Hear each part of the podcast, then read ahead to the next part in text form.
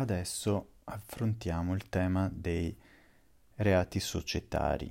Prima un'introduzione generale e poi nelle successive registrazioni vedremo le false comunicazioni sociali e poi vedremo l'infedeltà patrimoniale e la corruzione tra privati. Ma ora vediamo in tre blocchi tutto quello che riguarda l'introduzione ai reati societari e quindi da un lato la storia delle riforme della materia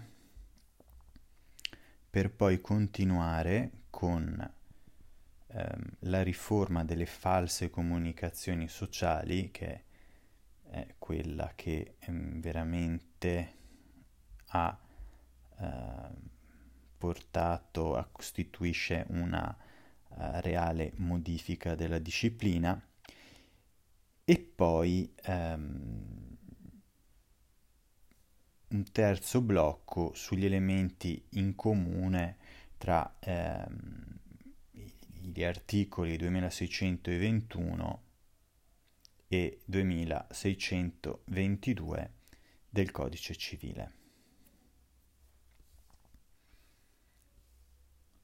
Partiamo dal primo blocco sulla storia delle riforme della materia.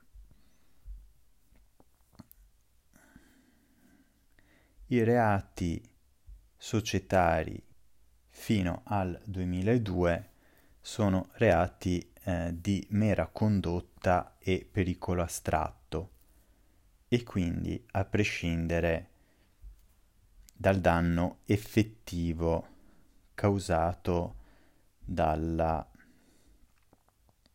dalla condotta. Quindi qui rilevano poi i beni giuridici intermedi st- che sono strumentali e quindi l'esempio è quello della trasparenza societaria oppure della veridicità. Per quanto riguarda poi la tecnica legislativa si utilizza, si fa largo uso della tecnica del rinvio che sappiamo costituisce un problema di appiattimento, quindi sulla norma civile dal punto di vista contenutistico, e mentre invece dall'altro c'è la necessità perché mm, la norma penale, la disposizione penale si possa esprimere, mm, è necessario che ci siano anche degli ulteriori elementi e quindi è necessario, è necessario che ci sia una norma penale autonoma, una disposizione penale autonoma. E quindi mh, mm, questo è la situazione antecedente alla riforma della materia societaria del 2002-2003. Che cosa cambia? Cambia innanzitutto la selezione del penalmente rilevante in quanto ehm, vi è una previsione espressa e quindi eh, si eh, pone fine a quella tecnica del rinvio. Poi, mh, mm, per quanto riguarda invece ehm, il bene giuridico eh, tutelato, si assiste a un fenomeno di cosiddetta patrimonializzazione, nel senso che il bene giuridico finale è quello del patrimonio, è il patrimonio. Poi si passa con la riforma dai reati di condotta ai reati di evento e mm, questo comporta quindi una riduzione del numero dei reati e eh, inoltre eh, a questa riduzione si accompagna anche l'inserimento di incriminazioni più moderne. Questo, diciamo, mh, porta tutto questo pacchetto di, eh, rif- di elementi riformatori, porta sicuramente a una maggiore determinatezza e a una posticipazione del momento consumativo del reato. Per quanto riguarda la riforma delle false comunicazioni sociali, che è una fattispecie eh, delittuosa sulla quale ci concentreremo parecchio, eh, eh, vi è una critica rispetto alla riforma del 2002. Sappiamo che appunto queste false comunicazioni sociali sono disciplinate dagli articoli 2621 e 2622 e nel 2002 il problema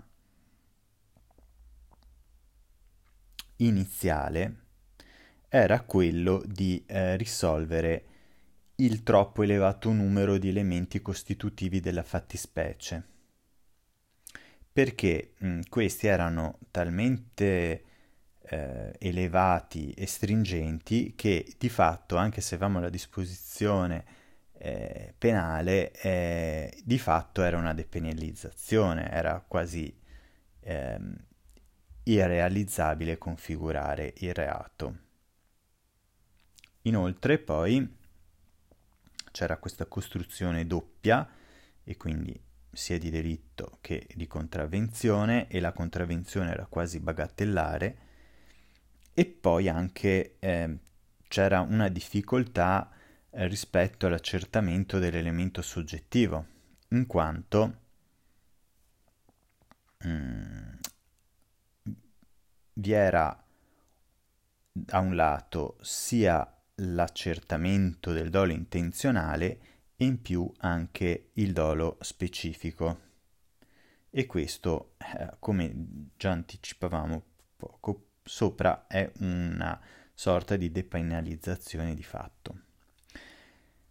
Con gli step successivi, e di qui sicuramente poi nel blocco successivo entreremo, nella descrizione di questi step, ma comunque nel 2005 abbiamo intanto delle modifiche marginali e insoddisfacenti e queste sono soprattutto legate al um, caso del crack Parmalat e poi come ulteriore step la modifica, quindi la riscrittura del 2015 sia dell'articolo 2621 e del 2622, ma che più che riforma si potrebbe ehm, etichettare come controriforma, perché questo inasprimento, all'inasprimento di queste fattispecie,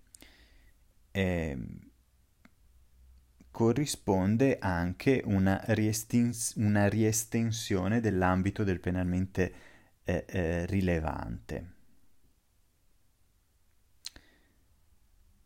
Poi si segnala con la riforma la, pregi- la procedibilità a querela ehm,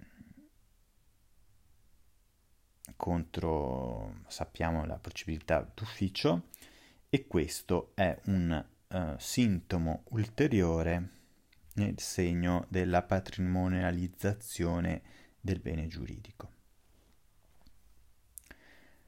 Per quanto riguarda invece il secondo blocco, quindi entrando un po' più nel dettaglio di quella che è la riforma delle false comunicazioni sociali, dicevamo, avevamo detto che nel 2002 le false comunicazioni eh, sociali sono una fattispecie molto selettiva e quindi eh, c'è questo requisito dell'evento di danno patrimoniale affinché si configuri il delitto. Con le false comunicazioni sociali invece nel 2005 c'è un marginale aumento delle pene, con l'introduzione anche dell'illecito amministrativo e anche lì un'introduzione di un'aggravante che eh, in realtà poi è già stata tolta nel frattempo. Ma a quello che a noi mm, così del 2005 è, è bene ricordare è innanzitutto la nozione di grave nocumento che si basava su due criteri. Il primo criterio è quello dell'1 per mille della popolazione e quindi con, con, questo conteggio statistico che doveva riguardare grave nocumento aveva questa soglia qui. E poi anche il secondo criterio è quello del 0,1% del PIL. Quindi si sta a parlare di um, un grave nocumento che mm, sostanzialmente si configura solo per dei casi catastrofici, mentre con la riforma del 2015, che come dicevamo è la vera riforma che riguarda la, dis- la riscrittura delle false comunicazioni sociali, intanto riguarda solo i delitti e, non più eh, le fattispecie di evento, ma eh, quelle di pericolo concreto. E poi bisogna mh, mm, ricordare subito che c'è una distinzione tra le due norme, due articoli, tra le società quotate e dall'altra le regole per le società non quotate. Queste uh, soglie eh, di um, rilevanza vengono abolite proprio per, perché erano veramente solo per eh, catastrofi e si fa ritorno invece alla individuazione qualitativa. Ultimo blocco, gli elementi comuni tra gli articoli 2621 e 2622. Allora, innanzitutto 5 elementi da ricordare. Solo delitti, no elemento patrimoniale, fattispecie di pericolo concreto, eliminazione delle soglie, perseguibilità d'ufficio e non più a querela. Ma comunque resta lo stampo di tutela eh, patrimoniale del bene giuridico.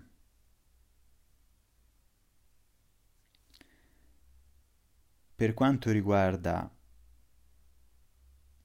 la tutela, questa si concentra sui terzi, sui soci e anche i creditori.